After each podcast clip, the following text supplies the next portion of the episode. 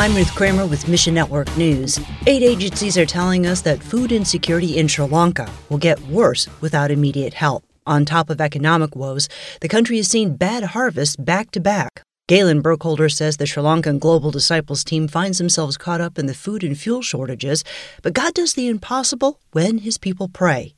Join us in asking God for provision and for more gospel opportunities for global disciples in Sri Lanka. Meanwhile, technology is widely available in places like the United States. Yet going online wasn't enough to prevent education loss during COVID lockdowns. It's a different story in East Africa, where Set Free Ministries supports several Christian schools. Dedicated teachers kept students on track through home visits during the lockdowns. Now that schools have reopened, every student is on pace. Praise God for the teacher's dedication. There's more at missionnews.org. Mission Network News, service of One Way Ministries. I'm Ruth Kramer.